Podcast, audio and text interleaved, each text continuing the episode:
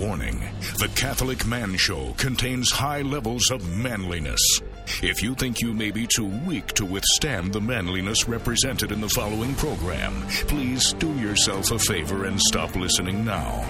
If you choose to continue in spite of this warning, if at any time you feel yourself overcome by the manliness, stop immediately and consult your closest medical professional.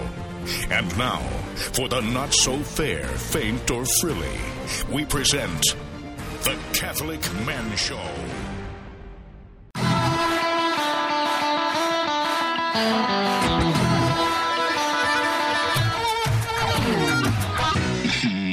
Welcome to the Catholic Man Show. We're on the Lord's team, the winning side.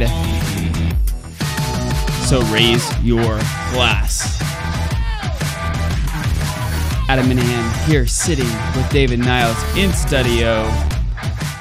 In the cave. We're in the cave. Different looking studio. We're in Plato's Cave. We're in phase one of three phases of renovating Trinitarian phase. Renovating the studio. Yeah. So it's coming. We're either in the bunker, like deep within, or within. We're in Plato's Cave. I'm not sure. Within. Yep. Oh yeah. That terrible '70s song or whatever it was. Anyway, so we have a delicious drink. Let's actually review what we normally do on the show. It's been a while. It's been a while. Do we have a man gear today? We kind of do, yes. Okay, excellent.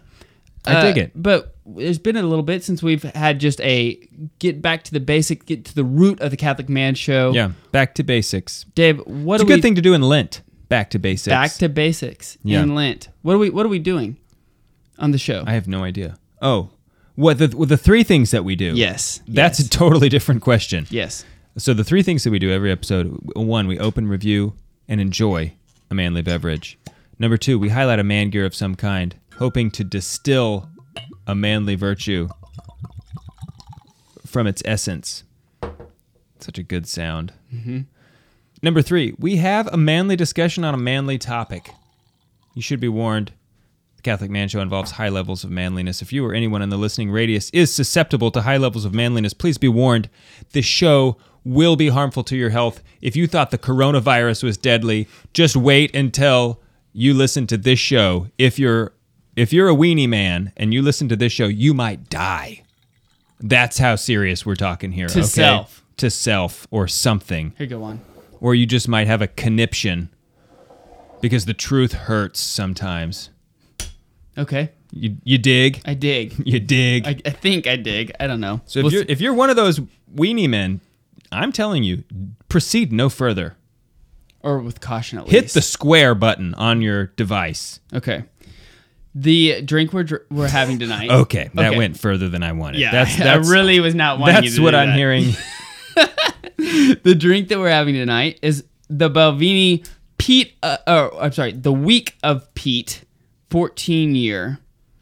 I broke this pin. This is broken. Okay, good, broken. Just how I like it. Balvenie, Week of Pete, 14-year.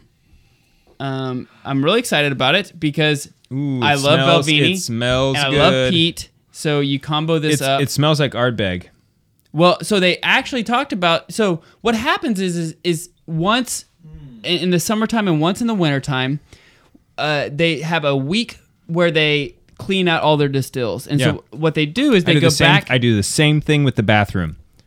Once a year, I clean it, and it's great. Well, okay.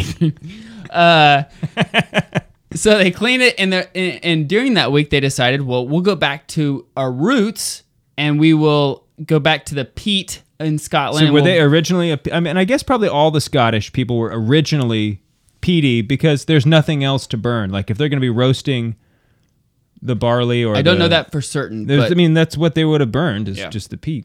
So anyway, so that's what they do once in the summer, once in the winter time, the 14-year. And I'm really excited about it. So what they did was they said that they got it up to the, I believe, man, is it 30, the number 30 for like peatiness. Parts per million on On the Pete scale? Yeah, 30 parts per million, which is similar to Laphroaig or Ardbeg, and they blended it in with their Balvenie, which is always a little sweeter. Yeah. So let me read the tasting notes for you. Okay. You want to do that before or after you try it? I'm just going to do my own thing. You go ahead.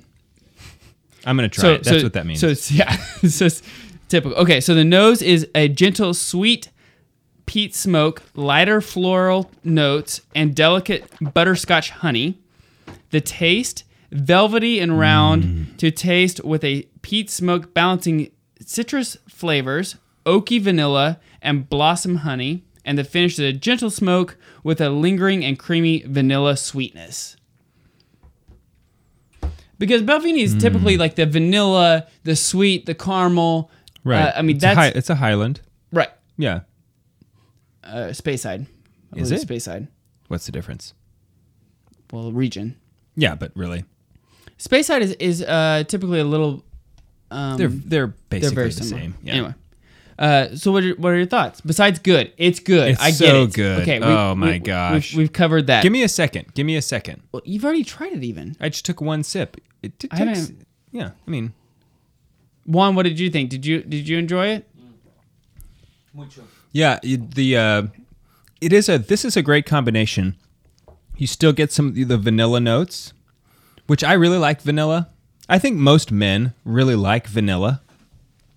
Mm-hmm. Just the smell and the flavor. I really like the smell of vanilla. But it has definitely some of the vanilla. It's very similar in a level of peatiness to Ardbeg. It's not as peaty as Laphroaig, I would say. No. But it kind of has a little bit of iodine.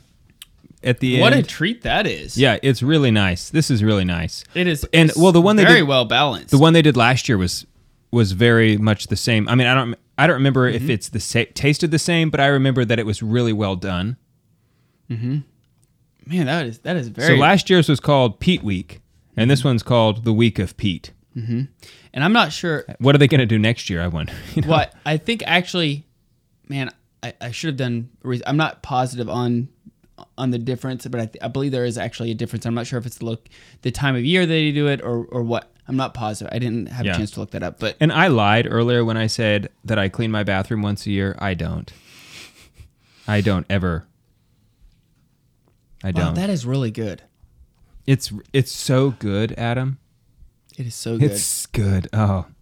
It is very well balanced. So earlier today, actually it was last night, Luke came in and he said, "Look what I found," and it was a old CD that I had, and he was like, "Can we listen to it?" Dr. Dre or something? No, it was Red Dirt. It was Red Dirt Country. Okay, yeah, from back in college, yeah.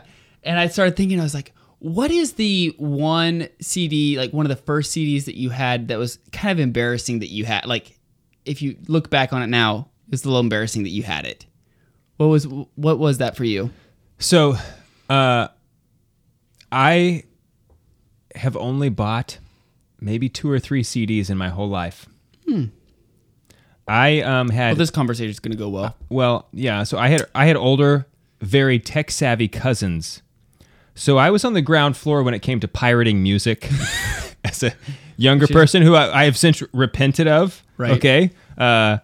In my manhood, I've come to see that this is not the right way to acquire the things that I want. Stealing them is not the way to go, okay? Right. But as a just a matter of fact, this was maybe the better, like, I didn't buy any of them because I knew how to get them otherwise. Okay.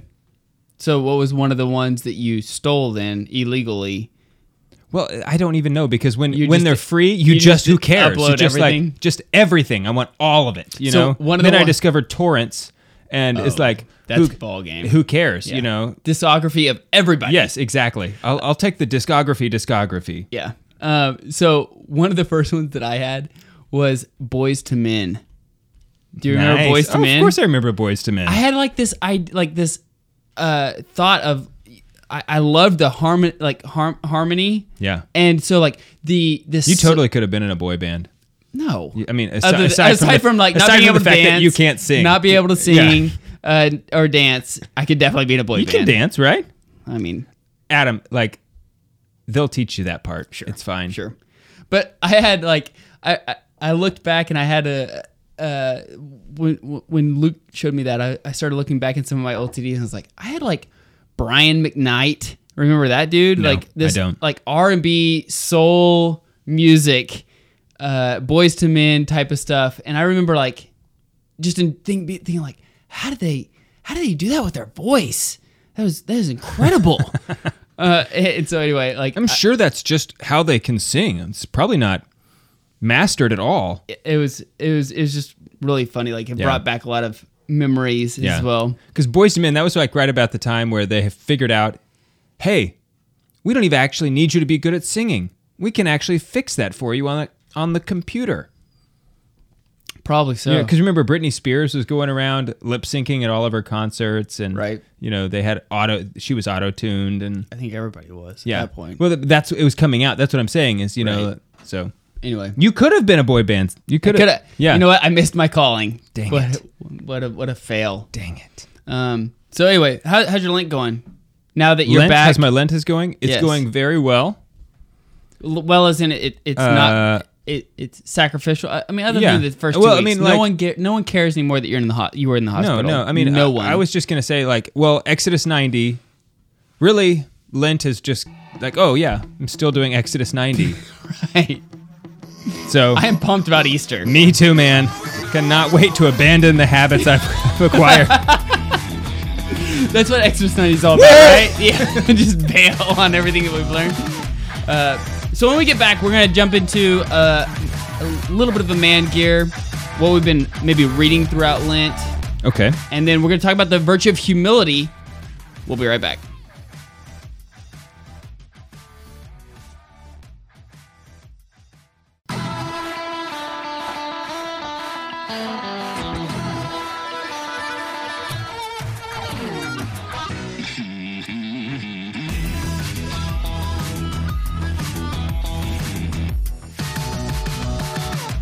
Welcome back to The Catholic Man Show. I'm David Niles here with Adam Minihan. Just in case you're curious, we have Juan Posada on the buttons and Jimbo Baggins here in the studio with us. Who is now enjoying peat. Yes, Scotch. He just said he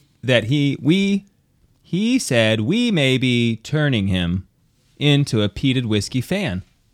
So if nothing else, it has been worth it. It has been worth all of this. If nothing else, we can close up shop. Right. If nobody is ever converted to Jesus by our show, at least we converted Jim to peated whiskey. So there's that. That's worth a lot to me. Balvenie, Week of Peat. Balvenie. A Week of Peat. Can you do it with a Scottish accent? No, I cannot. 14-year. It's just shy of $100. Okay. In the $90 range. So this is a a special. It's a treat. Yeah. Unless you're like Jeff Bezos or something. Right. So throughout Exodus 90, we've obviously given up TV, music. Yeah. I gave up toilet paper. How's that? Never mind. I don't care how that's working out for you. So one thing I did, I forgot to mention this on the show. Last time, when I was in the hospital, I picked up knitting, okay? Because I was just sitting there for 9 days. Knitting or crochet? Knitting. Okay. Not crochet. I don't know how to crochet. Okay. Pamela was there one day, and she goes, hey, do you want to learn to knit? And I said, yes, I do. I want to do something. Yes, that sounds nice. And actually, it was kind of nice, because it's very like, I'm interested on how... You can just keep going and keep doing it, but it gives you something to do. You're productive. All of a sudden, I could be productive while sitting in the chair, okay? So anyway, recently I decided I'll just knit toilet paper. I'll just make... you guys and your disposable toilet paper. I can solve this. I'm going to knit me some nice toilet paper. It's going to be great. Good for you, dude. Just like washable diapers, Man, this cloth show, diapers. This it's show just like that. Show, man gear. This is the man gear segment. This is a terrible. I'm knitting my own toilet paper. That is, gotta. I don't know. That's not it. Something though. Okay, I have had an opportunity to start reading more throughout Exodus 90. Have you had a chance to read it? I mean, no, I haven't. I have so many projects going at home, like between remodeling my bathroom, fixing the holes in the walls that I've created in an attempt to remodel my bathroom. Mm-hmm. I've been pretty busy. It's been pretty busy. So one of the nice things about Exodus 90 that I've enjoyed is at the end of the night, after we get all the kids down, the house is finally silent. You're able to like decompress for a minute, and typically it's like, okay, let's turn on, an episode of The Office or something like that. Mm-hmm. And recently, it's been more of both Haley and I have picked up a book and let's just read together, not out loud to each other. Yeah, but have you tried that? Yeah. Oh yeah. And that's worked out really well. Yeah. Yeah.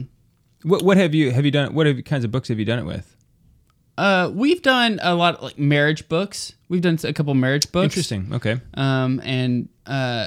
We did one where we actually weren't reading out loud, but we were reading the book at the same time. Uh-huh.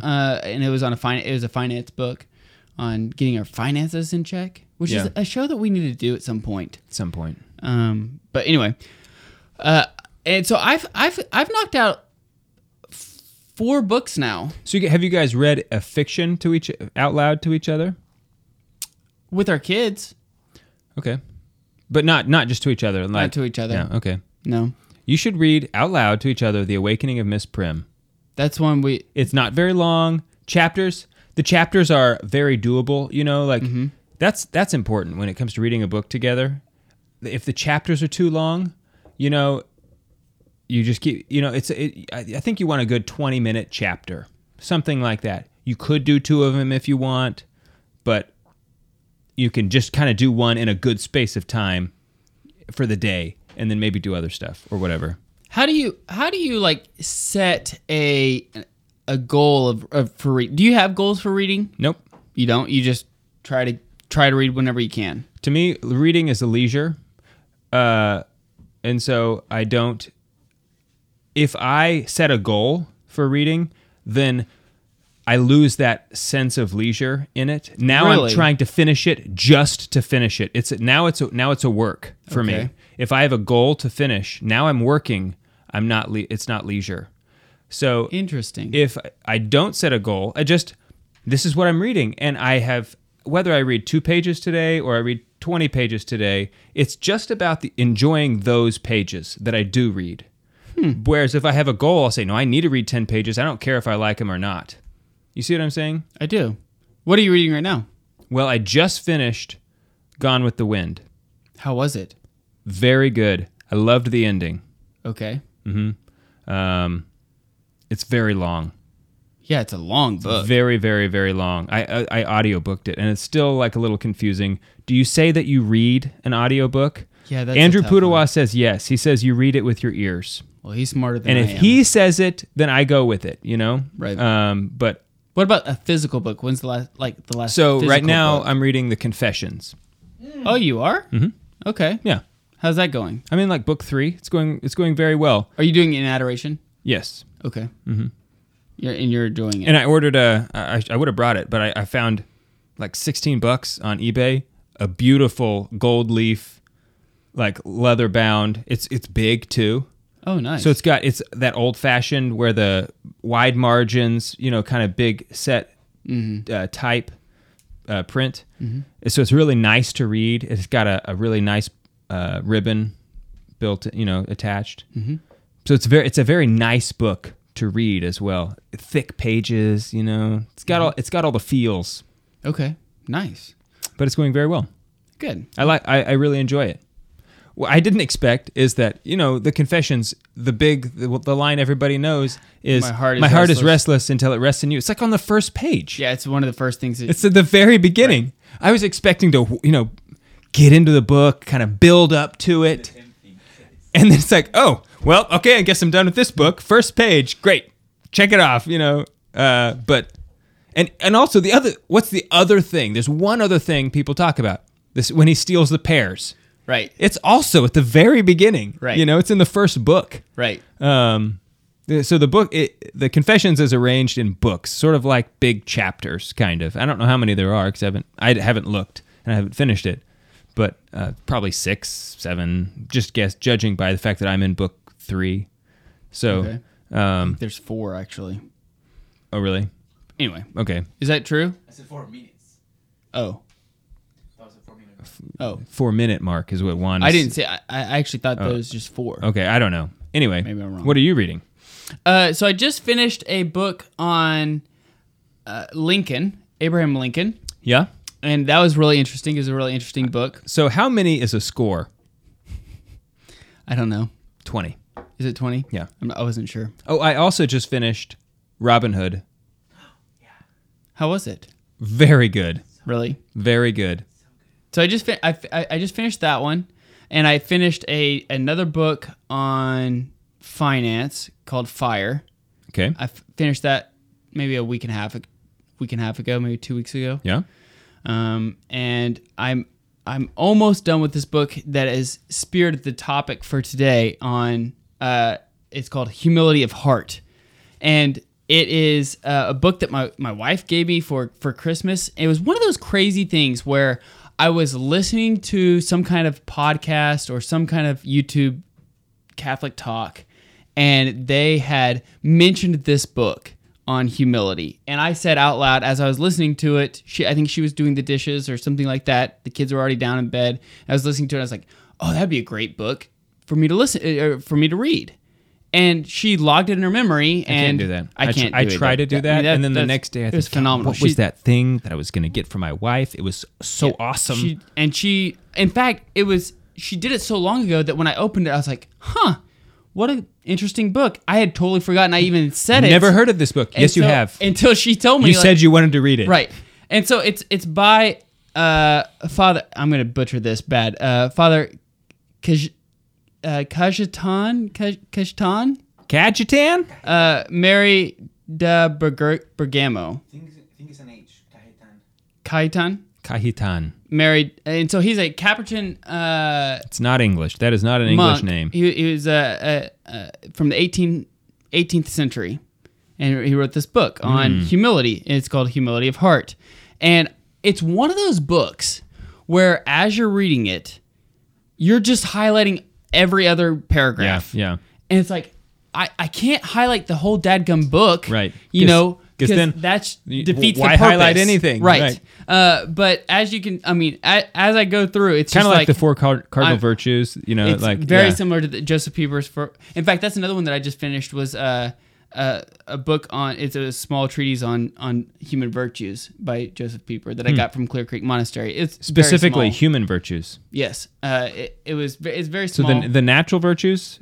No, it was actually. Well, it's natural virtues applied in a supernatural form. Okay. So anyway, look, here's just one page. You can see I'm like highlighting and making notes almost on. You have arrows. Yeah, and so anyway, that's one thing I don't do much when I read is arrows. Yeah. So when I was reading this, I was like, man. Juan wants you to show the camera. Okay, sorry. And as I was reading this, I was like, "Man, we've got to talk about this." And I think he wants you to show that camera. You're not showing the right camera. Okay, sorry. There you go. So as I was reading this, I was like, "Dave, we've got to do a topic on humility." And you go, "I've already done it." And I went back and looked. We have not done it. I could have sworn humility. That we did this. So when we get back, we're going to talk about the virtue of humility, and I think it'll be very interesting. Okay. I don't know. It may be terrible. We'll see. Who knows? But. It's all about the truth anyway, so We'll be right back.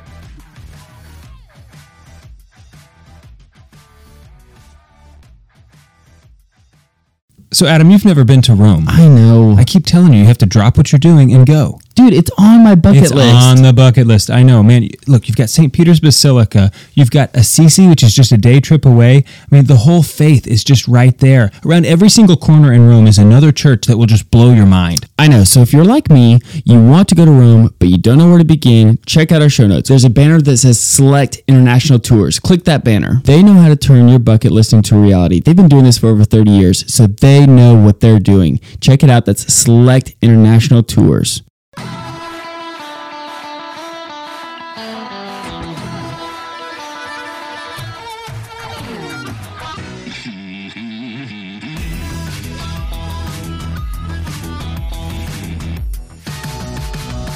Welcome back to the Catholic Man Show. Sitting here with David Niles, Juan on the buttons, Jim checking in on us, making sure that no one is breaking into the door as our professional bodyguard. If someone did, they would be in major pain. Yeah, welcome to the Hurt Locker. Yes. We're going to talk about humility today. We're drinking a little bit of Balvenie Week of Pete, 14-year. We just got done talking about different books that we've read. Specifically, Humility of Heart is one that I'm finishing, which is what's going to kind of spearhead the topic tonight on the virtue of humility, one that we have not talked about. Do you want to go ahead and get out all the jokes? No, I'm going to disperse them throughout. Yeah, okay, it's better that way. It really is. I agree with you. So humility, yes. How would you define humility? Like, what is the typical, like, if someone said, what is humility? Mm-hmm. How would you define it? I would say that humility is recognition of the truth of oneself. It's just, I think, recognition of reality. Yes, an appropriate assessment of reality. Yeah, I think that that's a better definition than what a lot of people would say. Insofar as I think that a lot of people would say it's not thinking about yourself, but yeah, it's as much, not thinking less of yourself, but thinking of yourself less. That's not humility either. It can be. Well, no, because you could think less of yourself, but still think wrongly of yourself, right, even though you're thinking wrongly of yourself less. Right. Or you could think of yourself all the time and think of yourself completely accurately. Yes. And that is still completely humble. Right. I agree. So that's true. I think though it's even more than that. Like, as I was reading this book, it like was very eye-opening to me that it's not just about thinking of yourself less or thinking of other people more. Yeah. But it's this understanding of God, the Creator, who is up in heaven before all of the saints, before the beautiful Blessed Virgin Mary, yeah, before all the, choirs of angels who are all there singing, holy, holy, holy, towards God, who is the Creator of all heaven and earth and all of us, here in this room and everybody listening to this. Yeah. And He's created me, who not only created me, but He carved my name on His hand. This is a very selfish example so far, but keep going. Okay. Sorry. I'm just saying me, or the person, not me personally. Guys, but it's about me. This is all about me. In humility, we're talking about me. Humility. Right. But God, who has carved your name on His hand, who has counted every hair on your head. Yeah. He carved your name on His hand? Yeah, that's what it says in the Bible. Oh, does it? Do you not read the Bible? No. Is that something you don't do? No, I'm way past that. Who's counted every hair on your head, and in order, in this deal, he has said, in order for you to live a good life, in order for you to be truly happy, you obey me. Everything that you do is a gift from me. Mm-hmm. Everything good that you've ever done has been because I have given it to you. Mm-hmm.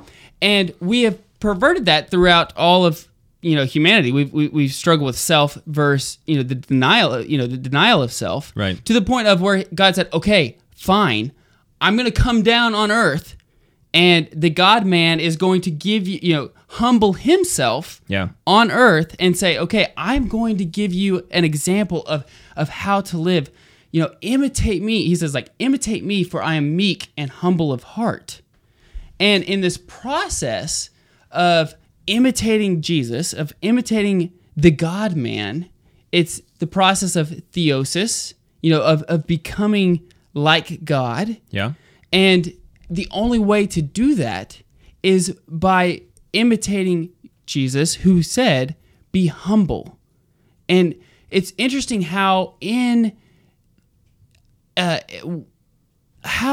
what he did with the apostles is he gave them all this knowledge, right? He gave them all this this crazy knowledge. As you read through the Bible, you're like, wow, what all did the apostles know? Because yeah, it's clear that they knew a lot more than what the Bible is what they wrote down. Is yeah, what sure, they wrote down.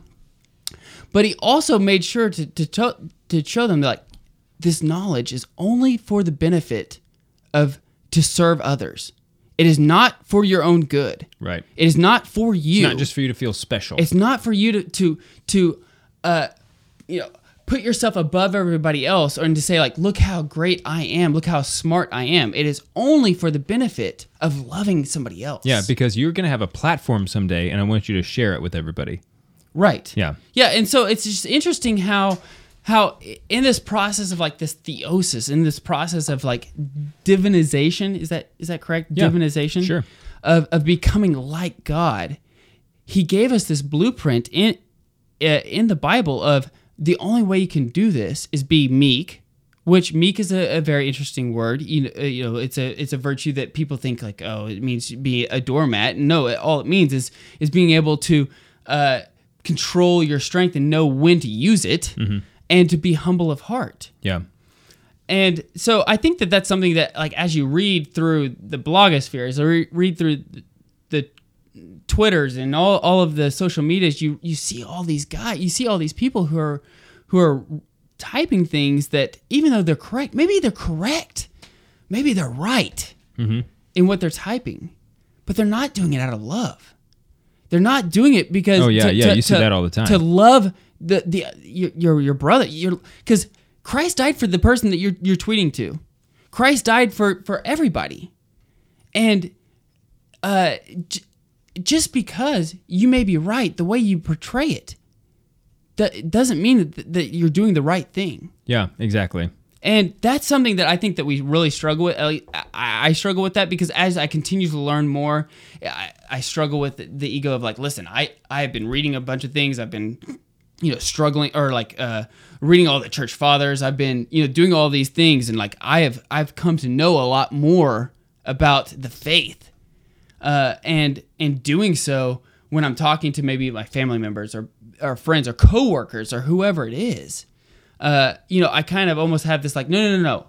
I know what I'm talking about. Let me tell you. Let me tell. Listen to me. Mm-hmm. I have words, and they are great words. In fact, go get a pen, right? And some paper. Because this is going to be great. You're going to have a lot of things to write down. Right, but that's not what Jesus said. I mean, that's not how Jesus did things. Mm-hmm. And so it's. I think it's very frustrating on my I think on everybody's end of denying yourself, even of knowing that even though you may know more, even though you may be the smartest man in the world, it's only a gift from God. There's nothing that you can do that you did on your own. Right. All the great things that you accomplish in this world is nothing without God. Mm-hmm. It's only because of God. Yeah, so I was thinking about this recently, about how I need help from God to do everything. Mm-hmm. I need to allow him to help me with everything. And then it occurred to me that I need his help in order for me to allow him to help me with everything. It's like I can't even let him help me without his help in doing that. Right. And it's like a infinite regression of I need his help. Because it's a circle. I need his help right. in order for me to allow him to help me. Right. And it's like such a profound poverty mm-hmm. of my own power. It's just like this profound receptivity that I must have just because I'm totally nothing. Right. Totally nothing. It's like, what can I do? The answer is nothing. I can do nothing. Mm-hmm. Christ does things through me. Right, and you have to be open to that. Mm-hmm. Open to that grace. But you can't even be open to it unless he helps you. Right. But the thing is, he is helping. He is always willing and there to help you. And he has given you already that gift mm-hmm. to say yes. You already have that gift. He's given it to you, and he is helping you, and some people still frustrate that work of Christ in the world through themselves. Right, and the goal is the goal is to be so receptive to the point of when somebody sees you, they say, "This man has read the life of Christ. Mm-hmm. This man is." If I had to picture Jesus, like walking with Jesus today, this guy is as close as I can imagine walking with Jesus today. Right. And Christ has given us this gift. Like he wants us all to do this. This is what he says in the Gospels. He says, go and baptize all in the name of the Father, Son, and make disciples of men. you know, and of all nations. And so he's wanting us to go do this. Mm-hmm. And the only thing that's stopping us is our pride. So pride is the ultimate thing that blocks us from virtue. Pride maybe is certainly a big thing. Fear could be another one. I mean, there are many things that could stop us. Why do you think it's fear? So the reason why it's fear is because you're worried about, or at least for me, this is me personally, the reason why I'm always fearful about something is because I'm worried about what other people are going to think about me. Yeah, it could be you're afraid of bodily harm, you're afraid of losing comfort, you're afraid of, I mean, it could be a lot of things. But it's never about like, it's not the fear of the Lord. It's never like... No. I mean, like a bad kind of fear. Right, but what I'm saying is like, if you do it the right way, like, it's the fear of the Lord. Like, no. I want to make sure that I'm doing this for Christ. I don't care what other people are going to do to me think about me. I was just saying that there's other things other than pride that could stop you from going and making disciples of all nations, as you were saying. Oh. Yeah. Okay. But yeah, so I think that the fear of the Lord, though, is so important. And like, you know, even like I'm nervous a lot of times whenever we go on like maybe other podcasts or radio shows because I want to make sure that I say the right thing. I want to make sure that I bring people closer to Christ. But why is that? Is it because I want them to think that I know what I'm talking about, that I'm smart, or that what I'm saying is intelligent, or, you know, whatever it is? Or is it because I want to bring them closer to Christ and bring them closer to heaven? And it's not about me. It's about like, I just want you. I have this great gift of Christ. I talk to him. I know him. I know who he is. And I want you to know who he is. And that's the struggle I think that a lot of people have. Mm-hmm. Totally. All right. We'll continue this. We'll be right back.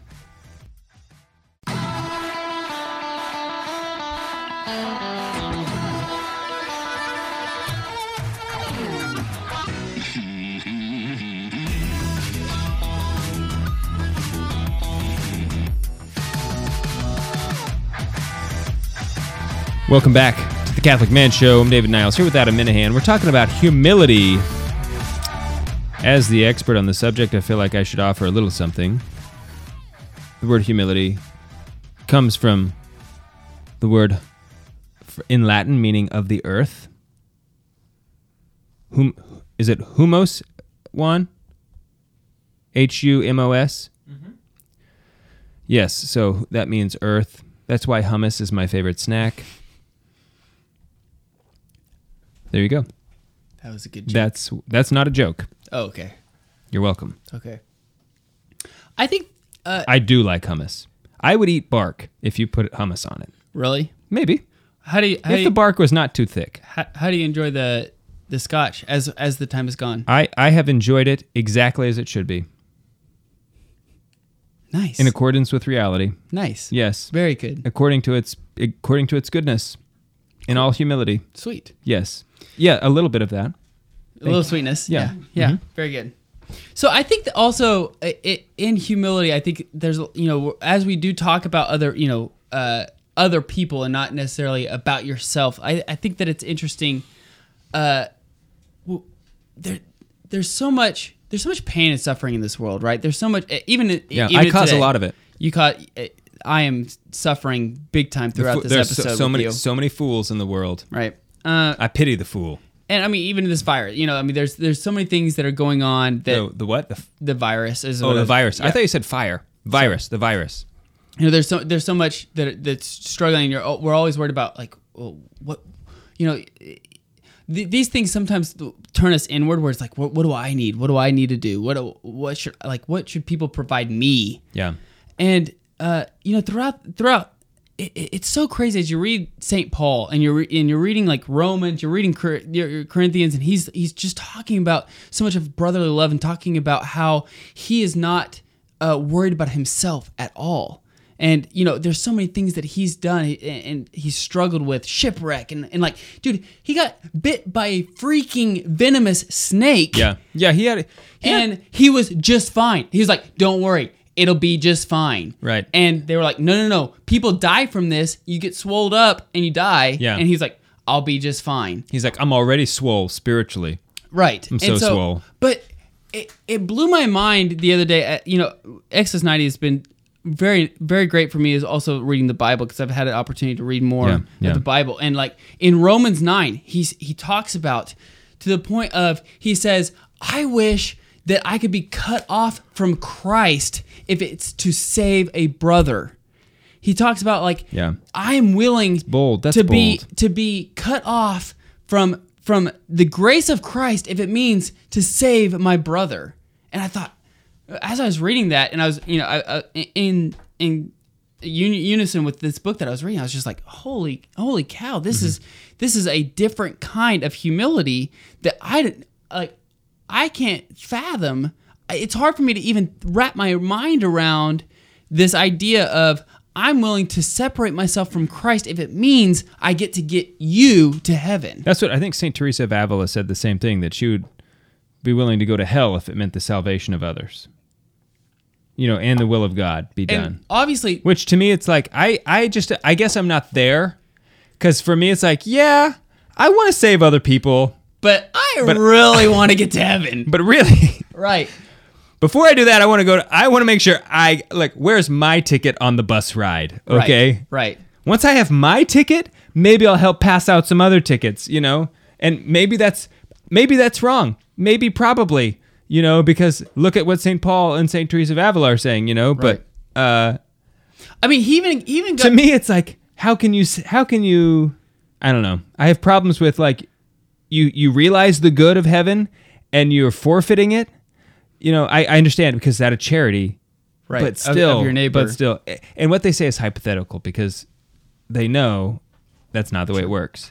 But it's an expression of love. But he's even willing, like in 1 Corinthians, when he's talking about these guys who are been eating meat, and beforehand that in Corinth there were pagan traditions, and they were laying up these idols, and so they didn't want to eat meat until they sacrificed it to these idols and all this stuff. And Paul and all these guys come in who have a lot more knowledge, who have a lot more understanding of what, of Christ and all of his glory. Yeah. And they say, no, you don't have to do that anymore. You know, Christ is the ultimate sacrifice. He's done it all already. Mm-hmm. And even though they've said that to them, they weren't ready, in their conscience, they weren't ready for that knowledge. And they still felt like they didn't want to eat this meat. And they felt like it was going against their conscience. And it's not, St. Paul goes back and says, guys, even if they are struggling with this and it's against their conscience, even though you tell them it's okay, this isn't a life or death deal. He says, no, give it up. It's not that bad. Become vegan. Basically, he says, give up bacon, become vegan if it upsets your brother's conscience, mm-hmm. because it means nothing if it doesn't mean that they get to go to heaven.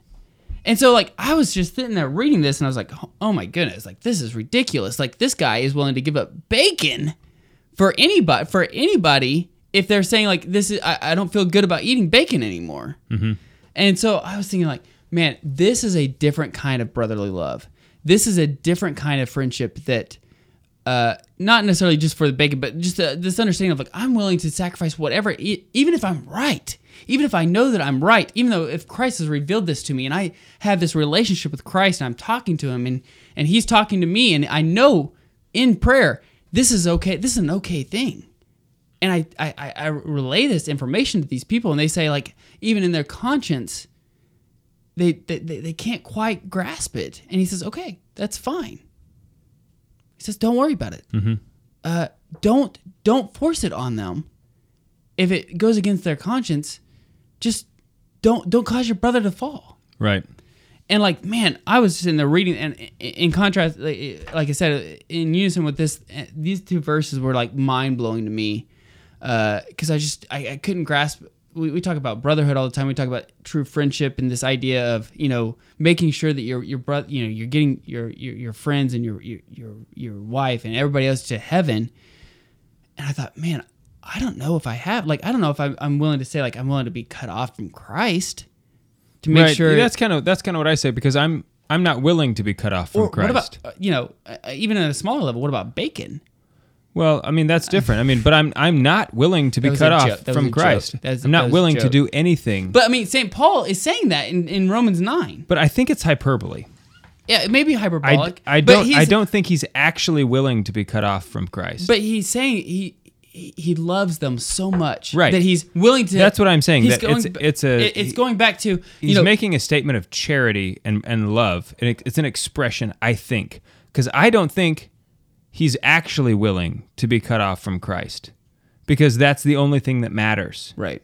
So I think that, I think that it goes back to, like, at the beginning of this episode, or beginning of this topic, we said, it's about understanding truth and reality, and thinking of yourself less, understanding that God is the creator and you are not God. It's not about thinking about yourself less. It's about thinking about yourself correctly. Yes, I'm sorry. Yeah. Yes, you're right. But, understanding that God is the creator and that you can do nothing that is good without his grace. Yeah. And once you receive his grace, St. Paul even talks about, like, he has this anguish. He has this anguish that that people are struggling, people are suffering, and people don't understand Christ's, Christ's glory and Christ's grace that can fill your life. And so he says he has this anguish that he can't get to all these people. That's why he's traveling all over the place. It doesn't matter if his ship was wrecked. It doesn't matter if he was, they were all sick. It didn't matter if he was getting bit by a snake. He didn't care. He's just trying to get to all these people because he had this heart, like this struggle in himself of, I can't let this be it can't be my own thing. It has to be, I have to tell other people about this. And I was just thinking, like, man, when was the last time that I was driven to such compassion about somebody else who was less fortunate than me? Or when was the last time that I cared so much that I was willing to go that far with, as St. Paul did, to be able to tell them about Christ, tell them about my relationship with Christ. So let me ask you this: how does a person grow in humility? I think so. There's several ways of growing in humility. Actually, Saint Benedict has 12 steps basically of how to grow in humility, and Saint Thomas actually talks about it in the Summa. I actually looked that up. So you can go and look this up. But I mean, a lot of it is fear in the Lord, understanding that God is the creator, and that you can do nothing out of his, that is good without him. Mm-hmm. Also, one of the things that it says in this book, it says, remind yourself daily that you're going to die, your mortality. Right. Yeah. Because memento mori. Yeah. Absolutely. Yeah. Absolutely. And so another thing is silence and solitude was another thing that Saint Benedict said. Mm-hmm. He said also because you encounter yourself in silence and you understand. Yeah. And God speaks in whispers. Right. So. Confess your sins daily. Understand, like, examining your conscience. Understand where you're falling. I think that's one of the biggest ones. Practical things you can do is do a better job examining your conscience daily, or multiple times a day. Patience is one of the biggest things of growing in humility. Embracing the suffering patiently, and being able to obey obediently, even if it's not something that you want to do. So. Anyway, this book, Humility of Heart, is phenomenal. I think it goes great throughout this Lenten time. I think that we just gotta love our neighbor. We gotta love each other, so that way we can, get everybody to heaven and see this glory that God has. Yeah. Amen. All right, this whiskey was awesome as well. Totally. One of the Lord's team. The winning side. So raise your glass. Okay, so we're going to finish these last 12 steps to humility by St. Benedict. Yeah, because we just finished for the podcast. And obviously I went a little crazy. Juan was like, listen, dude, you were almost speaking in tongues. And obviously I got a little carried away, which I apologize. There was just so much that I wanted to talk about. And I was really enjoying it. Well, I was enjoying your passion. What's going to end up happening is I'm going to go back and listen to this and be embarrassed. Don't do that. Yeah, I'll be embarrassed. But you know why? Don't. Because I'm just thinking about humility. What other people are thinking about me, and not so you're going to grow in humility. You guys can just think whatever you want of me. Yeah. You know what? I just want you guys to love Jesus. That's all I care about. One thing I've learned about myself is the more I grow in humility, the bigger my biceps get. Can you believe that? Can you believe that? You're that low in humility. That's how humble I am. Wow. Look at that. And that's my left arm. Wow. Yeah. It's really incredible. That's it. That's one word for it. Okay, yeah, so St. Benedict has these 12 steps. That joke was for Jim. That was for you, Jim. That's for you, Jim. So, real quick, before we go to these 12 steps, I did want to talk... I did want to say one thing real quick, because in this book, it was something that like kind of blew my mind. Yeah. He said something that's worse. Pride of the poor is worse than pride of the rich. Which, when I read that, I was like, that's an interesting thought. Like being proud of your poverty? Or just being proud, like, even though I'm poor, look how I'm, almost like the Pharisees, like, look how I'm suffering, look how I'm, I don't have anything, and I'm doing these. But I'm going to be honest, I don't think I know anybody like that, who's like really proud of how poor they are, or how or their struggle, or whatever. Anyway. Oh, okay. I have maybe encountered people who are like I've struggled. Who are like so real much. Pessimistic, and they are like you can tell they kind of enjoy complaining. People who like to complain, mm-hmm. Like. Oh, well, the other day, this bad thing. And it's like, you're excited about all these bad things happening, so you can complain about it. You love complaining about how terrible things are for you, don't you? Right. I think everybody knows people like that. Jim, I'm not looking at you. I'm not.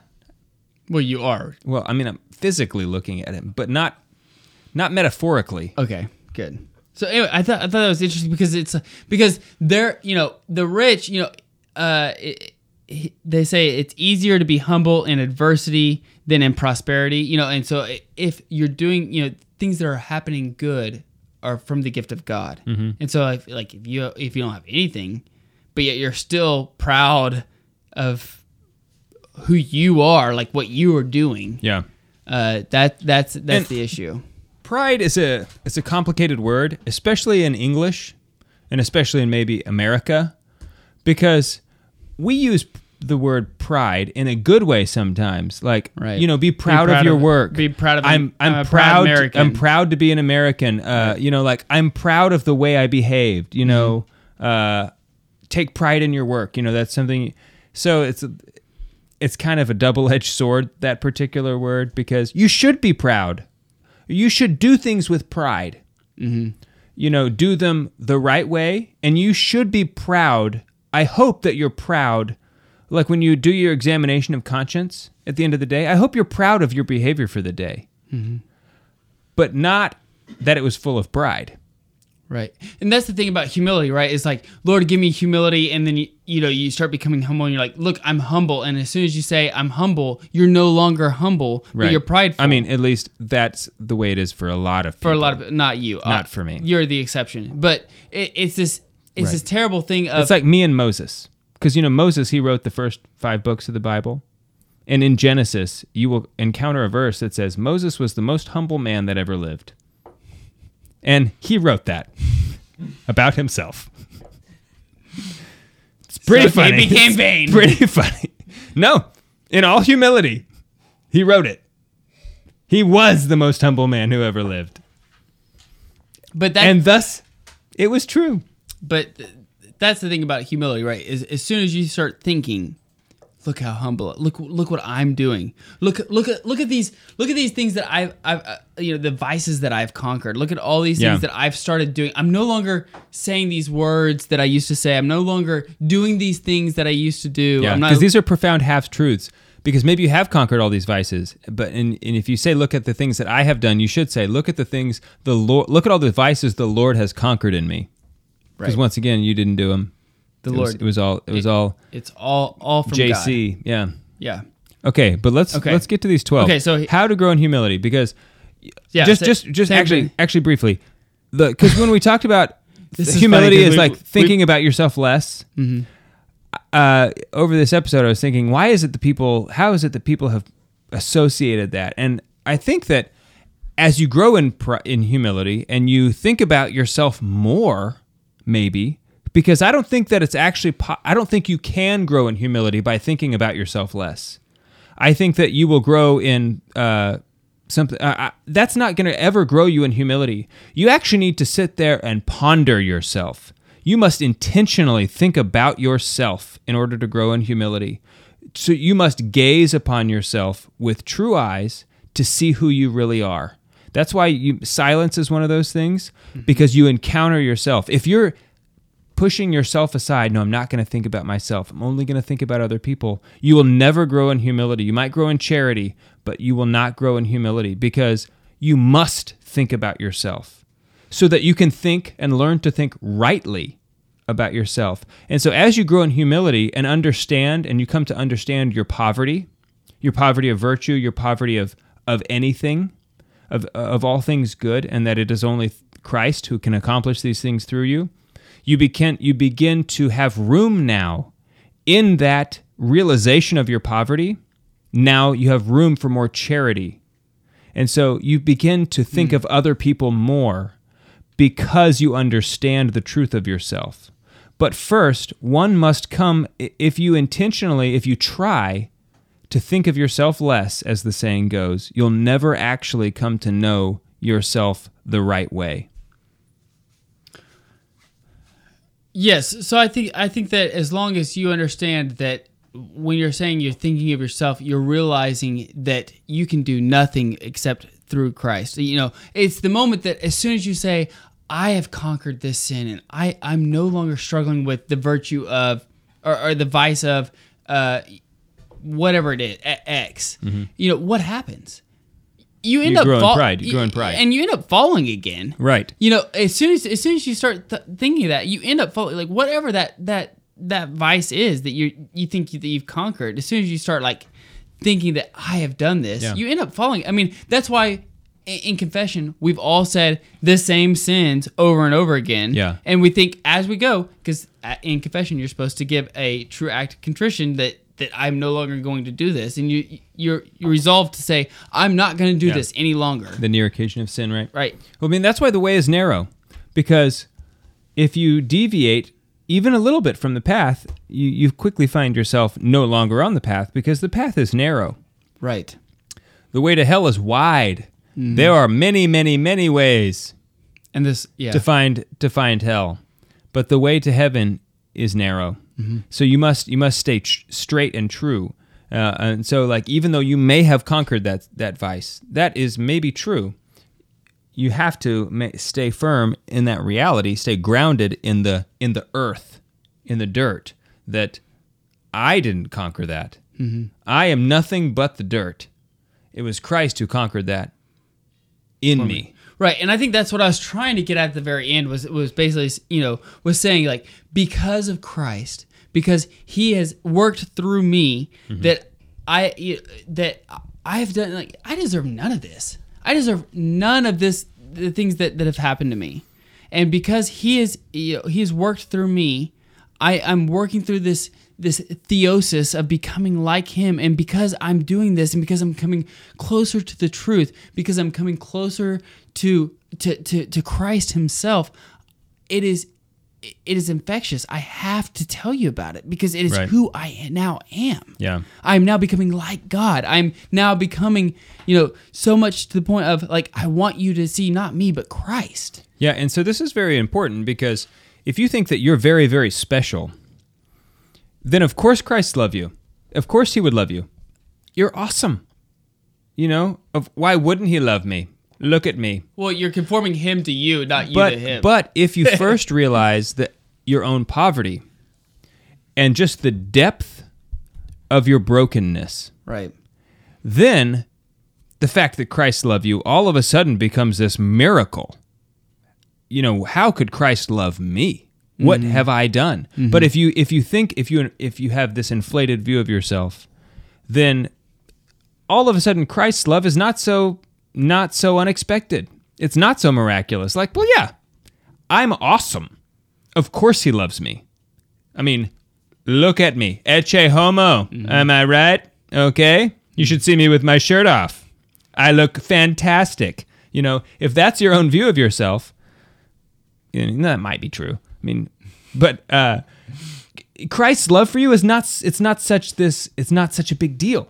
But if you look at yourself the way things really are, and you say, wow, I am just broken in every way. now the fact that Christ loves you is this, monumental. It's a miracle that he would love you. Why would anyone love me? Right. There's nothing to love in me other than the fact that he is in me. Right. Okay? And so if you realize that, now all of a sudden Christ's love becomes profound. Mm-hmm. Because if you are truly great, then the distance between you and him is small. Right. Even though, I mean, it's still infinite. Infinite. But you see what I mean. Right. You've shortened the distance between yourself and infinity, so to speak. Okay. Wrap your mind around that. Right. Okay, but that's why Christ's love is so important in us, because he has come all the way to our brokenness. Right. And he has filled it with himself. And he humbled himself to become us.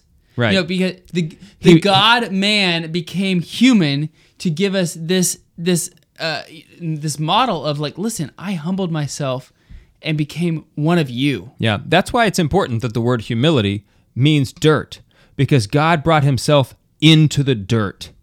Mm-hmm. He brought himself down to the dirty in order to find us and to make us, so that we might participate in that theosis that you mentioned. It's beautiful, we might be lifted up out of the dirt. Mm-hmm. You know, we are made from the dirt. God formed man out of the dirt, and then he breathed. So it's like the dirt and humility. If you don't understand the dirt and that we were made from it, and that he has snatched us and lifted us, exalted us above what we are. You know, like this is humility, knowing that I am nothing. I'm profoundly nothing, and that even Mary would have viewed herself as being perfect, a perfect creation, perfect in her resignation to the divine will. Even she was nothing but a worm compared to God. You know, and she's the greatest of all of us, but she was still just a pitiful thing compared to God's glory. That's humility, knowing that we are what we are. And that doesn't mean that we should have a negative view of ourselves. No, because the virtue of hope shows that, like, listen, God has given us all these things. Right. It's not like I should say, oh, I'm worthless. Right. I'm not worthy of it. You know, it's like, no, you are worthless and you're not worthy of anything. But Christ loves you. But Christ has died for us. He became one of us. Right. And loves you. It's not about putting yourself down, and just like hiding, wearing a black veil. Everyone's like, don't look at me, I'm hideous. Right. That's not what we're talking about here. Christ made you. Right. He loves you. This is great. He died for you. It's great. But you're broken and but it's all still great. Right. I had this misconception when I was younger of when I was first going to confession, I was trying to think of the sins that I committed, and I thought maybe all of my sins only amounted to maybe one scourging at the pillar. Yeah. I had this warped view of understanding of, thinking no. Maybe all I did was make him suffer a little bit. Uh-huh. And I didn't understand that. No. As a perfect being, God, one thing totally nullifies that. Right. And makes it where he has to die for you infinitely. Right. Yeah. Because God is an infinite being. Good. Even the tiniest venial sin that you could ever think of bears an infinite penalty because it's against an infinite God. So what's 0.00000000001 times infinity? Infinity. Right. Because it's times infinity. Let's go to the 12. Juan wants to. Juan's whipping the lash. He's whipping lash. Anyway, I just wanted to get that point about thinking less about yourself. It's not about. It's because when we realize who we are, we think about ourselves less, only because we now have more room for charity, and charity draws our attention towards the other. Yes. Right. Yeah, absolutely. It draws us. It becomes so infectious that you can't help but telling people about it. Right. You learn through charity to see Christ in other people, which is very difficult sometimes, especially with some people. And it's hard. Certain people make it really hard to see Christ in them. It's so hard. I mean, that's just true. It's incredible that JP2 could see Christ in everybody. Yeah. Well, that's because he had a lot of practice. Right. It was phenomenal. And also, he was really holy. So, super holy. Okay. So the he 12 had more, Adam, he had more grace than you, so it's like, what can you do? It's not fair. It's not fair. Like he wasn't like, he was sacrificing. I'd like to see what JP2 could have done with the measly amount of grace that I get. Okay. I think it's because, I think it's more on like. I'm just kidding, Jesus. Yeah. I'm just kidding. Okay. And now everybody else knows I was kidding too, because Jesus already knew I was kidding, but I'm afraid about all these other people who didn't know I was kidding. Okay, so the 12 steps for humility. Why don't you start over it with number one, because it was so long time ago. It was so long ago that we fear of the Lord. Fear of the Lord. Number one, fear of the Lord. He does scare me sometimes. So it's because I love him so much. I don't want to not do what he asks. The other day was an adoration hiding behind the pews. No, you were not. No. You were not. I wasn't. Okay. Okay, number two, not my will, but your will, O Lord. Mm-hmm. It's not the conforming of my, I want your will, God, to conform to what I want. Like, I want these things, and I want you to give them to me. I want you to be like this spiritual ATM, like where I ask for these things and you give them to me.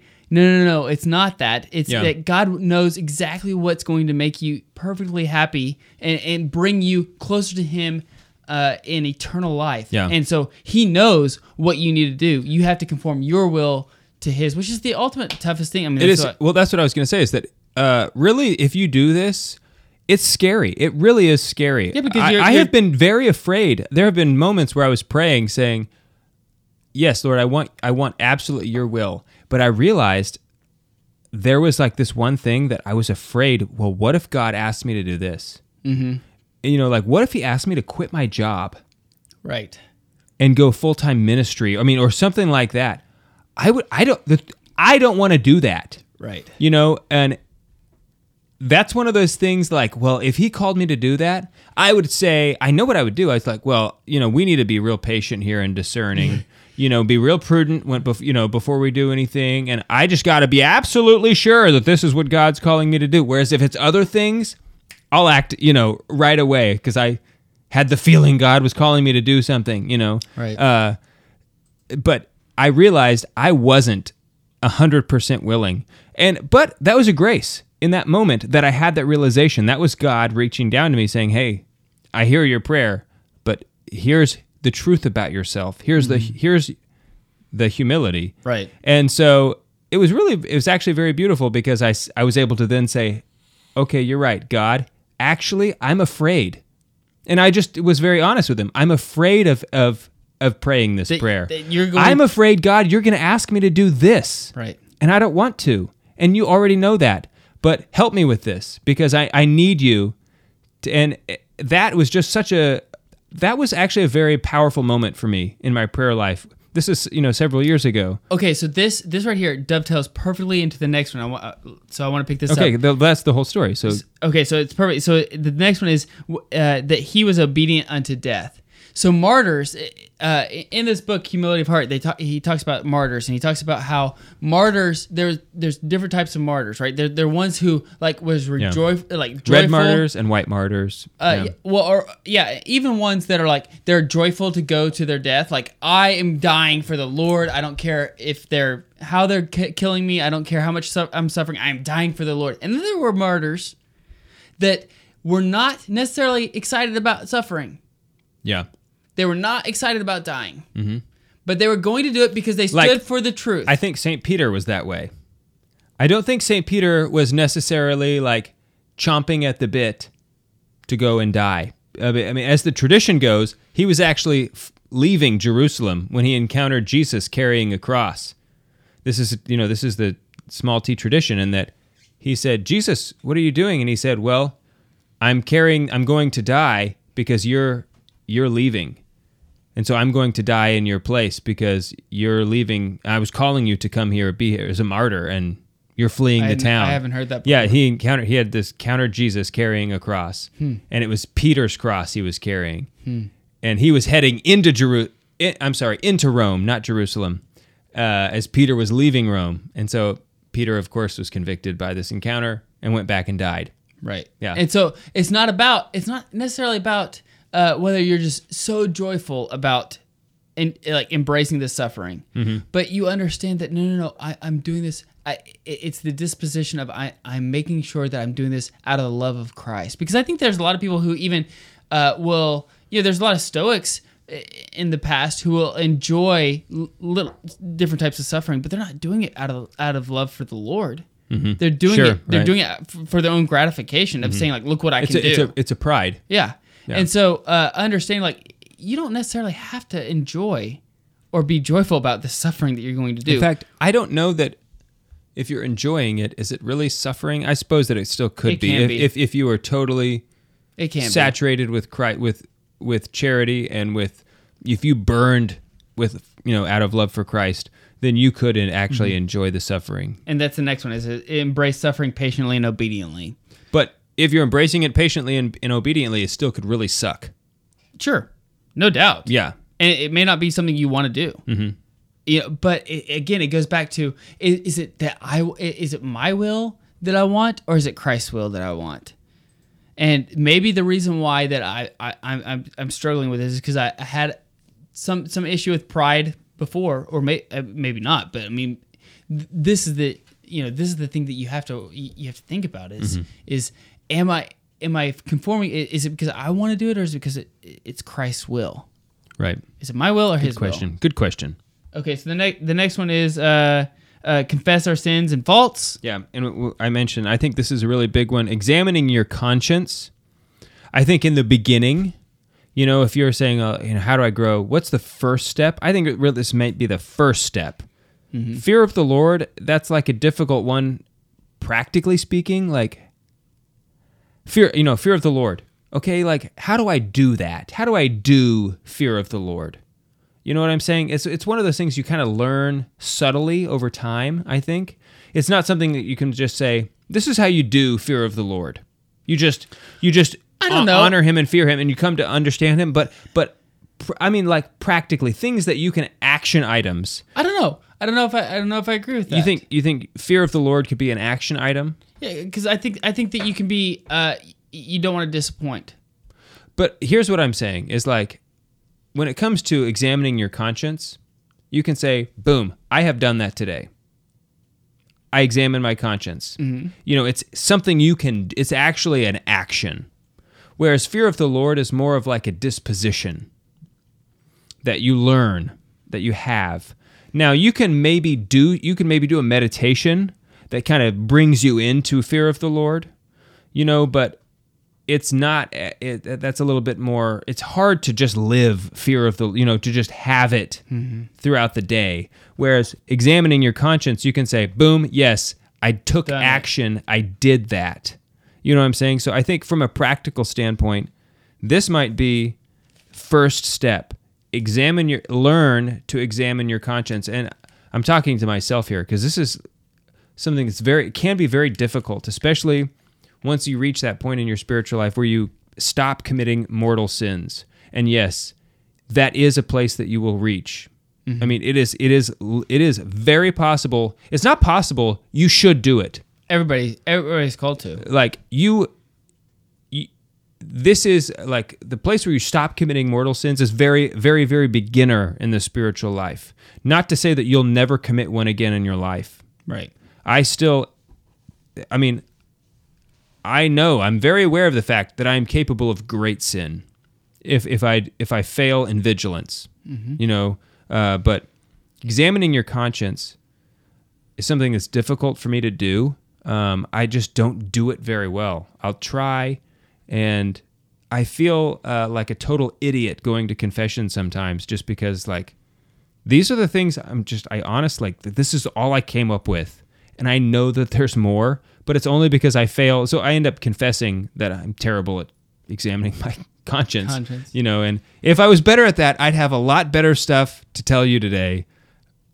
But this is just this is the best I can do right now, you know? Yeah. But this is a very practical step in growing humility, because it's, once again, thinking about yourself, like we talked about. Examining your conscience is specifically leaving everybody else, you're excluding every person in creation except yourself. You're not thinking about other people's sins. Mm-hmm. You're not thinking about what other people did today. I'm only thinking about me. And so, like, once again, this is how much our culture has misconstrued what humility is. Thinking about yourself less? No, I think it's thinking about yourself more, but thinking about yourself rightly. Because unless you do that, you'll never grow in humility. Because you don't ignore yourself, you need to know yourself. Mm-hmm. You need to know exactly who you are. So examining your conscience, maybe throughout the day. Mm-hmm. Okay, sorry. Easier said than done. That was long-winded, but no, that whole monologue was to me. I was talking to myself. I mean, I do that all the time. Yeah, that's what this show's all about. I know. Everything that we've always said is like, yeah, listen, I'm really bad at this, so I'm going to talk about it, and like other people may also agree with this. Yeah. So the next one was be content with lowliness. Yeah. Which, okay, so that goes right back to what I was talking about earlier with St. Paul when he was saying, like, listen, I know I have been given this knowledge. Mm-hmm. I know that this is the right way. Yeah. But even though you're not ready for this knowledge, you're not ready to, your spiritual disposition isn't prepared for this knowledge. Like, I feel that all the time when I'm reading the Summa. Yeah. You know, I'm like reading this, I'm like, See, when I think of St. Paul with this, but I think of the verses when he talks about boasting of his weaknesses. He talks about how if I will boast of my weaknesses, because it's in my weakness that I am made strong. Yeah, because right after that, he says he boasts, like, it's not because I'm boasting of my own weaknesses, because I'm boasting because Christ knows me. And because Christ knows me, and he knows how weak I am, and the only way I'm able to do anything is through him. He says, I'm boasting of my weaknesses, because at the same time, you look at what he's accomplished. He's done much, but he says it's important that he boasts of his weaknesses, because in his weakness, he's made strong, because now all of a sudden, it's in my weakness that Christ is now able to come and accomplish something. Because if I'm not weak, then I'm prideful. Right. Because I am weak. Right. Okay, the next one is understand our mediocrity. That's kind of the same. Yeah. Keep the rule is the next one, which is Saint Benedict. Saint Benedict's rule. So he's writing this to his monks. Make sure to keep the rule. The next one is silence and solitude, which we kind of discussed earlier. Yeah, meditation.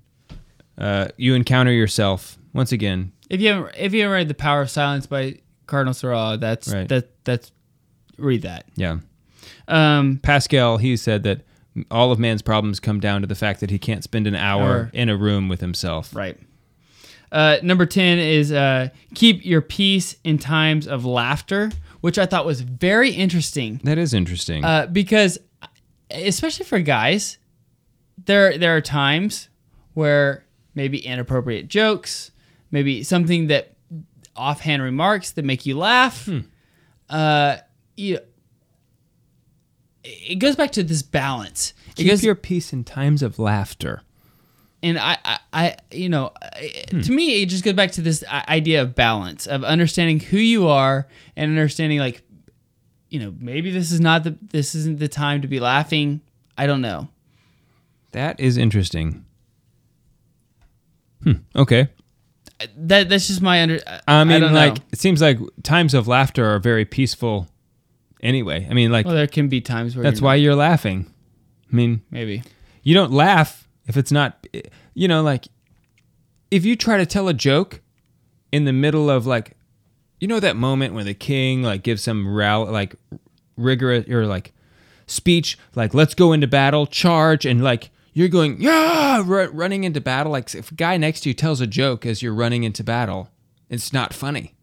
No. I mean, are you going to laugh? It could be. I mean, I don't know. It could be funny if you're, like, in a foxhole and you're about to die, and, like hey, you know, that could be, like, the moment for a really weird joke.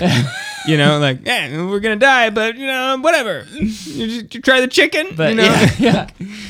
But that's not like... But my socks has holes in them. Right, yeah. I didn't think I'd die in brown sock. You know, like... Anyway, if it's not a peaceful situation, it's just not funny. You're not going to be... Laughter tends to be in peace. So I'm not sure what this means, but I'll bet it means something really good. Better than what you even imagined. Better, yeah. Number 11 is speak calmly and modestly, And the number 12 is everlasting humility and meekness. How do you grow in humility? Everlasting humility.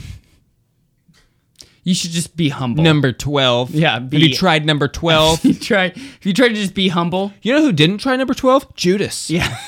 He didn't try number 12, everlasting humility and meekness. Yeah. You know what happened to him? Yes, I do. Read the Bible. Right. So. But speak calmly and modestly, that's really good. I think if you're looking for something left to do, like in Lent, if you want, like, hey, let's ramp it up here at the end of Lent, a good suggestion is don't speak first. Someone says something, hey, just pump the brakes before you respond. Jim, what do you have to say? Jim is the master at this. Yeah, he is really good at that. Yeah. Yeah. So. But no, just that's a good restrain idea. Your tongue. Yeah. I know that you want to say something. I have things to say. Don't. I'm not going to do that, but you can do it. Right. And especially if you and I are talking. You know what? Why don't you hold your tongue? I'll go first. For the sake of your humility. All right. I'm done. Are you good with that? Yeah. Let's go. All right.